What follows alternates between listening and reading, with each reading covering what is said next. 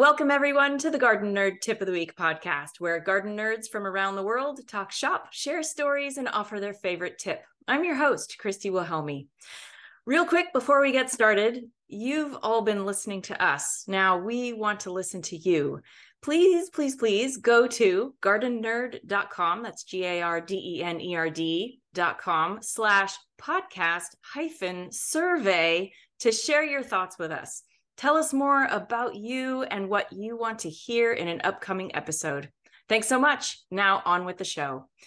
This week, we welcome Ashley Thomas to the podcast.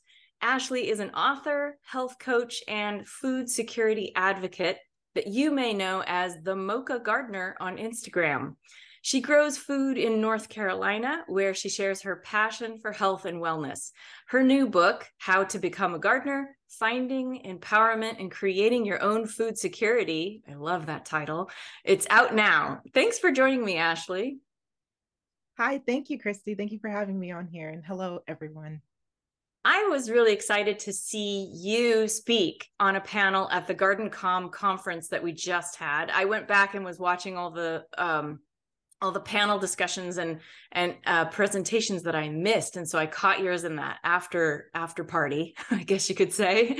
And I knew right away that I wanted to talk more with you and about your passions because uh, that was really that really came across in the discussion. So, which came first to you, gardening or health and wellness? That's such a great question, and thank you so much for watching the GardenComm uh, event. That was absolutely fun. And I learned a lot as well being on there with all of those other panelists. Um, but which came first, health or wellness or gardening? I feel like they go hand in hand, mm-hmm. actually. Mm-hmm. Um, but I have to honestly say that there were crucial moments throughout my life that really helped me to understand and appreciate nature just a bit more. And um, gardening was kind of like a, a vessel into, you know, health and wellness through enjoying nature, but also health and wellness through growing good, good food that we need to thrive. So I would say that my focus throughout life has always been to live well and live abundantly, to eat well and to eat abundantly. But you know, how do we get that? How do we how do we gain access to eating what we need? And I found that aha, gardening can provide greater access to that. So health and wellness came first for me. Okay, that's that makes so much sense. I think for me because I was it was when I became a vegetarian that I started really learning more about gardening because I wanted to know more. The more I learned about our food system, the more I wanted to take control over it. You know, it just got scarier and scarier out there. So, yeah. Now, I've seen some of your videos on Instagram, and you have a greenhouse, which is uh, I know a lot of people want. I don't need one because I live here in southern sunny Southern California, and we don't really get a frost. But I'm assuming you do.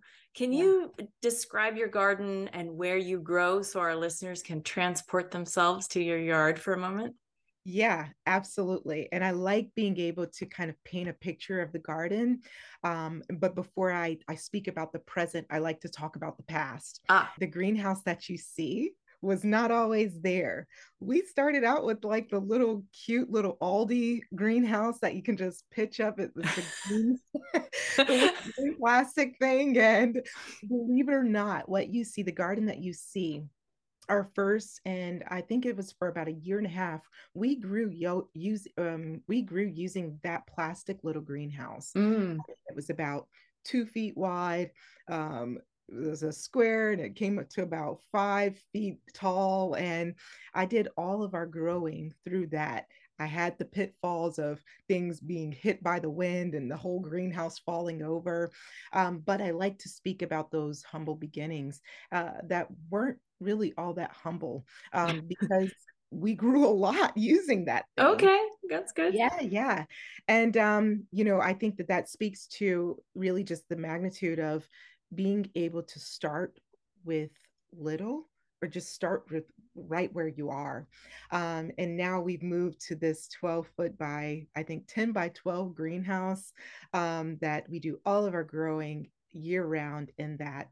Um, and the reason why we opted to go big or go home mm-hmm. is because, uh, yeah, we do hit that frost, and and typically the frost comes at about late October for us. Um, and that little greenhouse wasn't cutting it anymore. So we knew that we wanted to grow year round and not just in the spring. So we invested in uh, a bigger greenhouse, and uh, that helps us to um, not just grow uh, throughout the year, but to also grow a wider variety of you know tropical fruits and vegetables and Ooh. oh yeah oh yeah we drew the the fruit trees we keep those in the greenhouse and it really just helps us to to stay ahead of our growing season so. And my understanding from what you describe early on in your setup you have an acre to work with is that true? We do have an acre to work with. Do we grow on the full acre? No i i don't want to take over the entire yard. Mm-hmm. i've slowly just kind of taken over the space and my husband likes it now um, but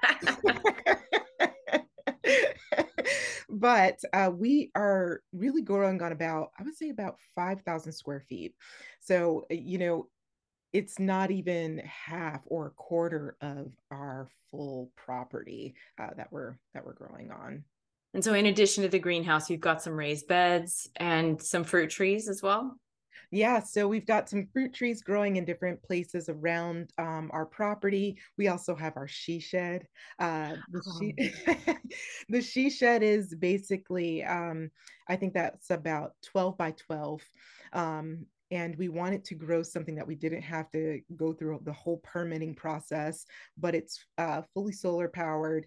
It also has the capability to be powered through um, you know an outlet um, and we use that to do all of our vegetable processing. I do all of my canning i do my teaching oh wow. gathering spot in our garden. So you'll see the she shed the greenhouse fruit trees around, the raised beds, um, and now our chicken coop.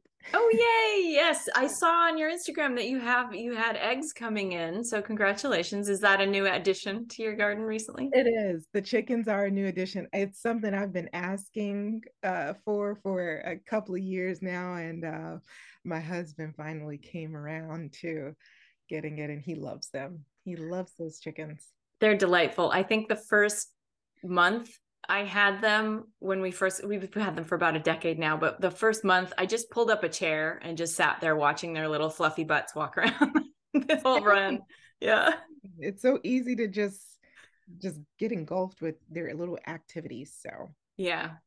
So let's talk about food security for a minute. Uh, your mission is to help create food security for others and to help people create that for themselves. Mm-hmm. How how are you working to do that? Yes. So this is such an interesting discussion because sometimes when we think about food security, we, we're automatically thinking about policies and, you know, entities higher or, uh, or, or you know, way bigger and wider than us, really trying to bring access to people, uh, uh, access to nutritious foods for us. And, you know, being someone who has gone through or experienced food insecurity, which means that you don't have consistent access to nutritious foods or foods that are conducive for thriving. And that's regularly. We need these things regularly. Um, having been that person, you know, I got fed up and I was like, you know, I don't want to have to rely on someone to get the types of foods that I need. And food is very personal. Mm-hmm. Um, this experience and how we consume foods is very personal. It's it's uh, it varies from individual to individual and culture to culture. And so I thought about, you know, how do we begin to provide access for ourselves? What does that even look like? And from my experience in South Carolina, where I watched my grandfather tend to his small garden and I got to see food growing from the ground with our hands. And that was a defining moment for me because I said, you know, if we could grow food using whatever space we have, that's power. That's mm-hmm. liberation. That's freedom. That mm-hmm. opens doors to possibilities that many of us could not ever imagine. but I want to make that tangible and show people how to do that. You have this great chart that defines the terminology like food insecurity, but you said something I hadn't heard of food swamp. Tell mm-hmm. me what that is. Yes. So I want to speak about that chart because as I was, you know, in the book, I like to think that I am guiding individuals, uh, friends. I like to call people friends. I like to think that I'm guiding you guys through my garden.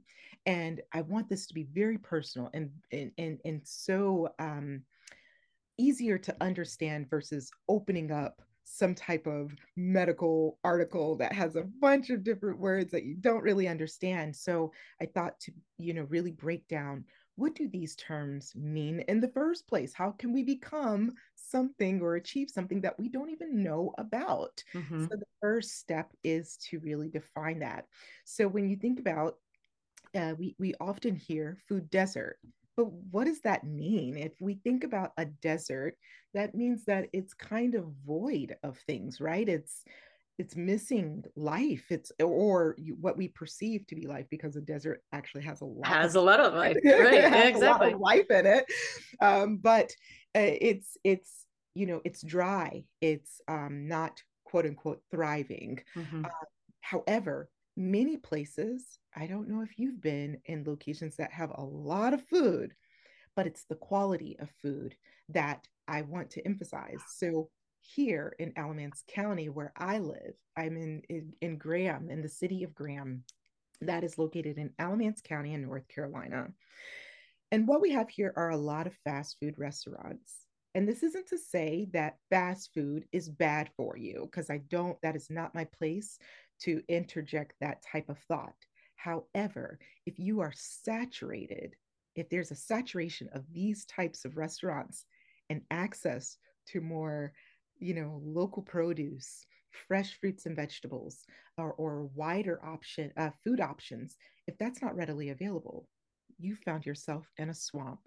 It's this place that is saturated with, um, you know, fast food restaurants or places that do not carry a high nutritional value. Got it. Thanks for clarifying that. Um, so, your book, How to Become a Gardener, I felt like it read almost like a diary. It's really personal, and there's a lot of poetic prose and stories that I found really inspirational. Congratulations on that. Uh, for example, you said, and I'm I'm paraphrasing that it's it's hard to grow a garden without also growing the gardener uh, I liked I liked that idea, and it's something that certainly is true. Uh, what's something that you learned along the way during your journey? Mm-hmm.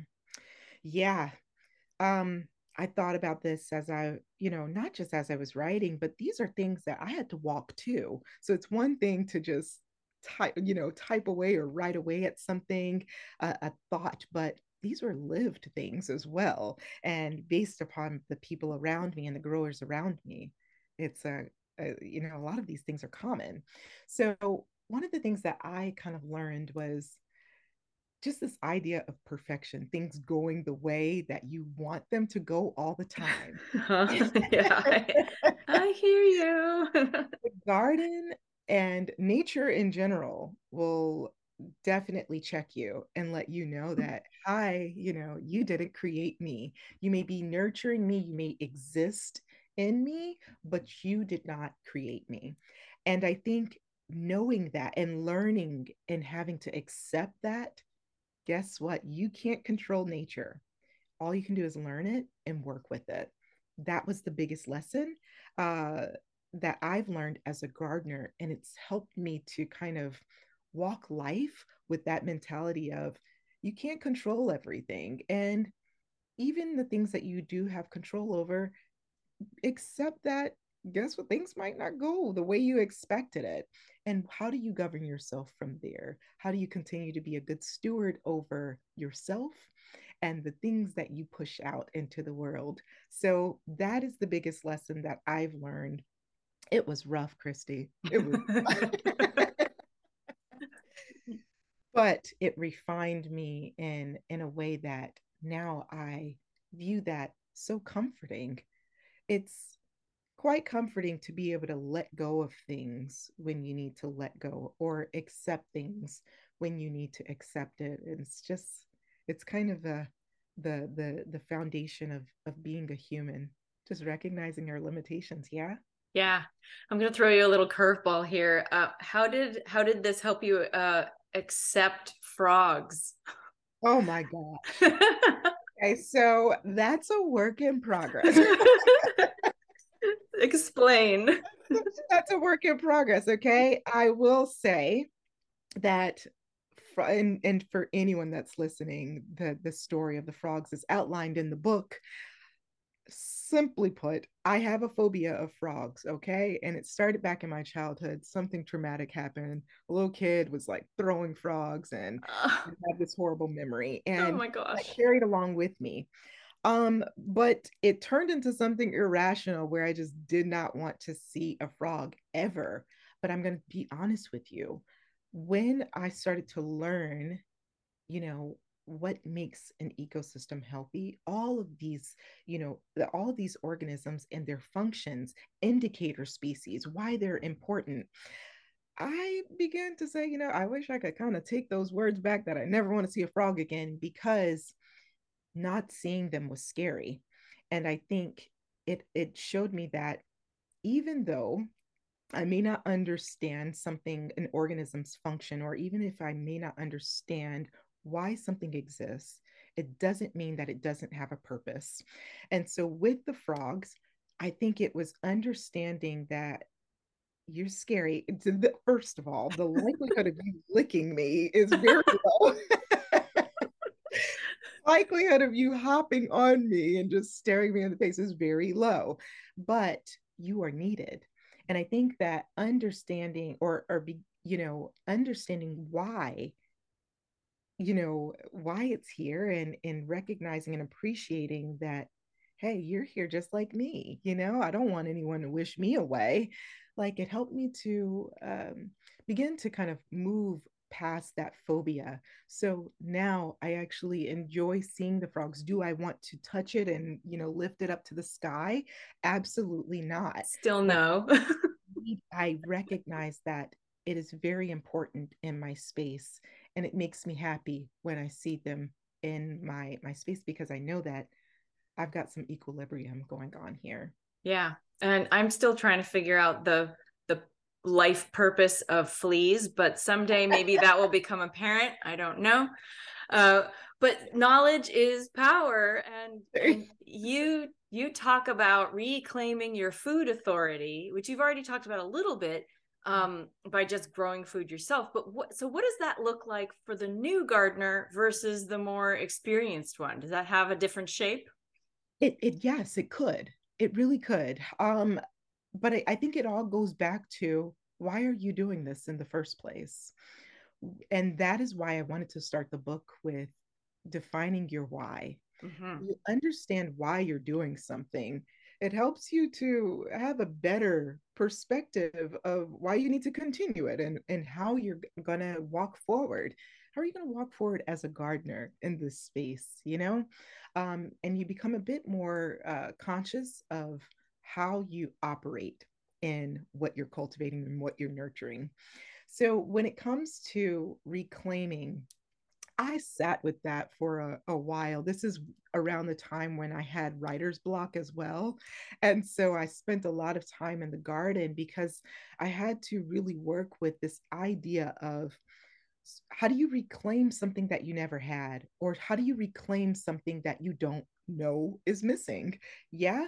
And I began to kind of break apart that that that term and say, well, Sometimes we can reclaim things that are lost, or sometimes we can recognize an opportunity to actually leverage to create goodness out of things that we need, uh, things that will advance us uh, as an, as individuals, but also as a community.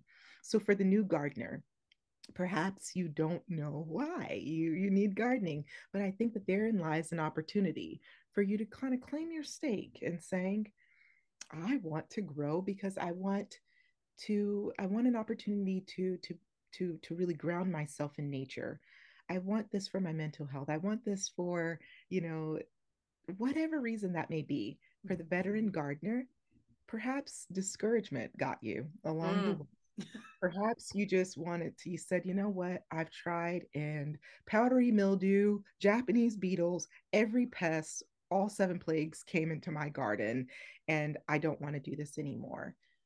There's an opportunity for you to come back and reclaim why you did this in the first place and start again. So I think the the authority is really giving ourselves permission to move forward and be the nurturers of uh, be good stewards over our environments and also be good stewards over ourselves there's um you know I, I bring in a lot of the the how that relates to food mm-hmm. and saying that why do you need permission to eat what is good for you why do we need permission we can give ourselves permission so the food authority is empowering yourself to understand what it is that I need, what is it that my community needs, and how do we get there? How do we go and get it? That yeah. Is food authority. That is authority. Nice. And I I think dovetailing into that, you've already sort of talked about the idea of something you say is cultivate the garden within yourself. Uh, that could tie into helping out others in the community or healing yourself from say trauma or something like that i know a lot of vets are using gardening as a way into healing from ptsd uh, what what other options or i guess what does that look like for you cultivating the garden within yourself? Yeah. You know when we think about you know taking care of things i i, I used to be a caregiver. I, am still i'm still um you know taking care of my grandparents. Um but in that people who are nurturers we tend to cultivate the things around us but neglect ourselves oh my god yes and then that recognizing that as much effort that we're putting into our green spaces and into our communities and into others, oh man, we deserve all of that too. Yeah, there are things that you know we've got to be mindful of there are seeds within us that need to be watered there are things that need to be pruned away we can do that same monitoring and and and carry that same gentle you know patience compassion towards ourselves the way we do to our gardens. So, just as we are, you know, as our gardens are evolving, the gardener has to evolve as well. Yeah. And I think that perfectionism streak that runs in a lot of us uh, has to be addressed in that same way, too, right? Yes, big time. you know, man, I, I just feel like there are always opportunities every year for me to learn like hey guess what perfectionism is a farce like you know like like you can strive for excellence but i think the the the delineation between going too far in excellence versus perfection is where if things don't go right it devastates us. Mm-hmm. and we've got to be gentle because you know it's it's a matter of like how do you bounce back from that? It, there's always a lesson to learn in the things that don't go well or the things that don't go as planned. If everything were to go well we're not really learning are we? So that's just you know my two cents and things that i have learned along the way and i think it resonates with a lot of us gardeners yeah yeah i think so well it is tip time do you have a favorite tip you'd like to share with the Garden Nerd audience, Ashley? Yes. Um I there's a there's a term that I use in in in the book in Sankofa. And the reason why I why I I take that term so uh why I take that term to heart is because I'm constantly thinking as I'm moving forward I always want to be mindful of my past. I always want to be mindful of where I come from, but also who's going to be coming up behind me as well. And uh, as I am moving and learning how to grow food and, and doing things out in the community, a lot of community work and doing things and, and research, because I'm, uh, you know, also studying nutrition. Um, I'm also thinking about the greater community. What is this impact on my community? Not just the legacy uh, and not just my ancestors, but you know, how does this impact those around me as the same, you know, at the same time? And so I want to, my tip to to those is, you know, in all the things that we do, be mindful of the people and the things around you. Um, be as you are being a good steward to your garden. Your garden is your community. Your garden is your family. Your garden is yourself.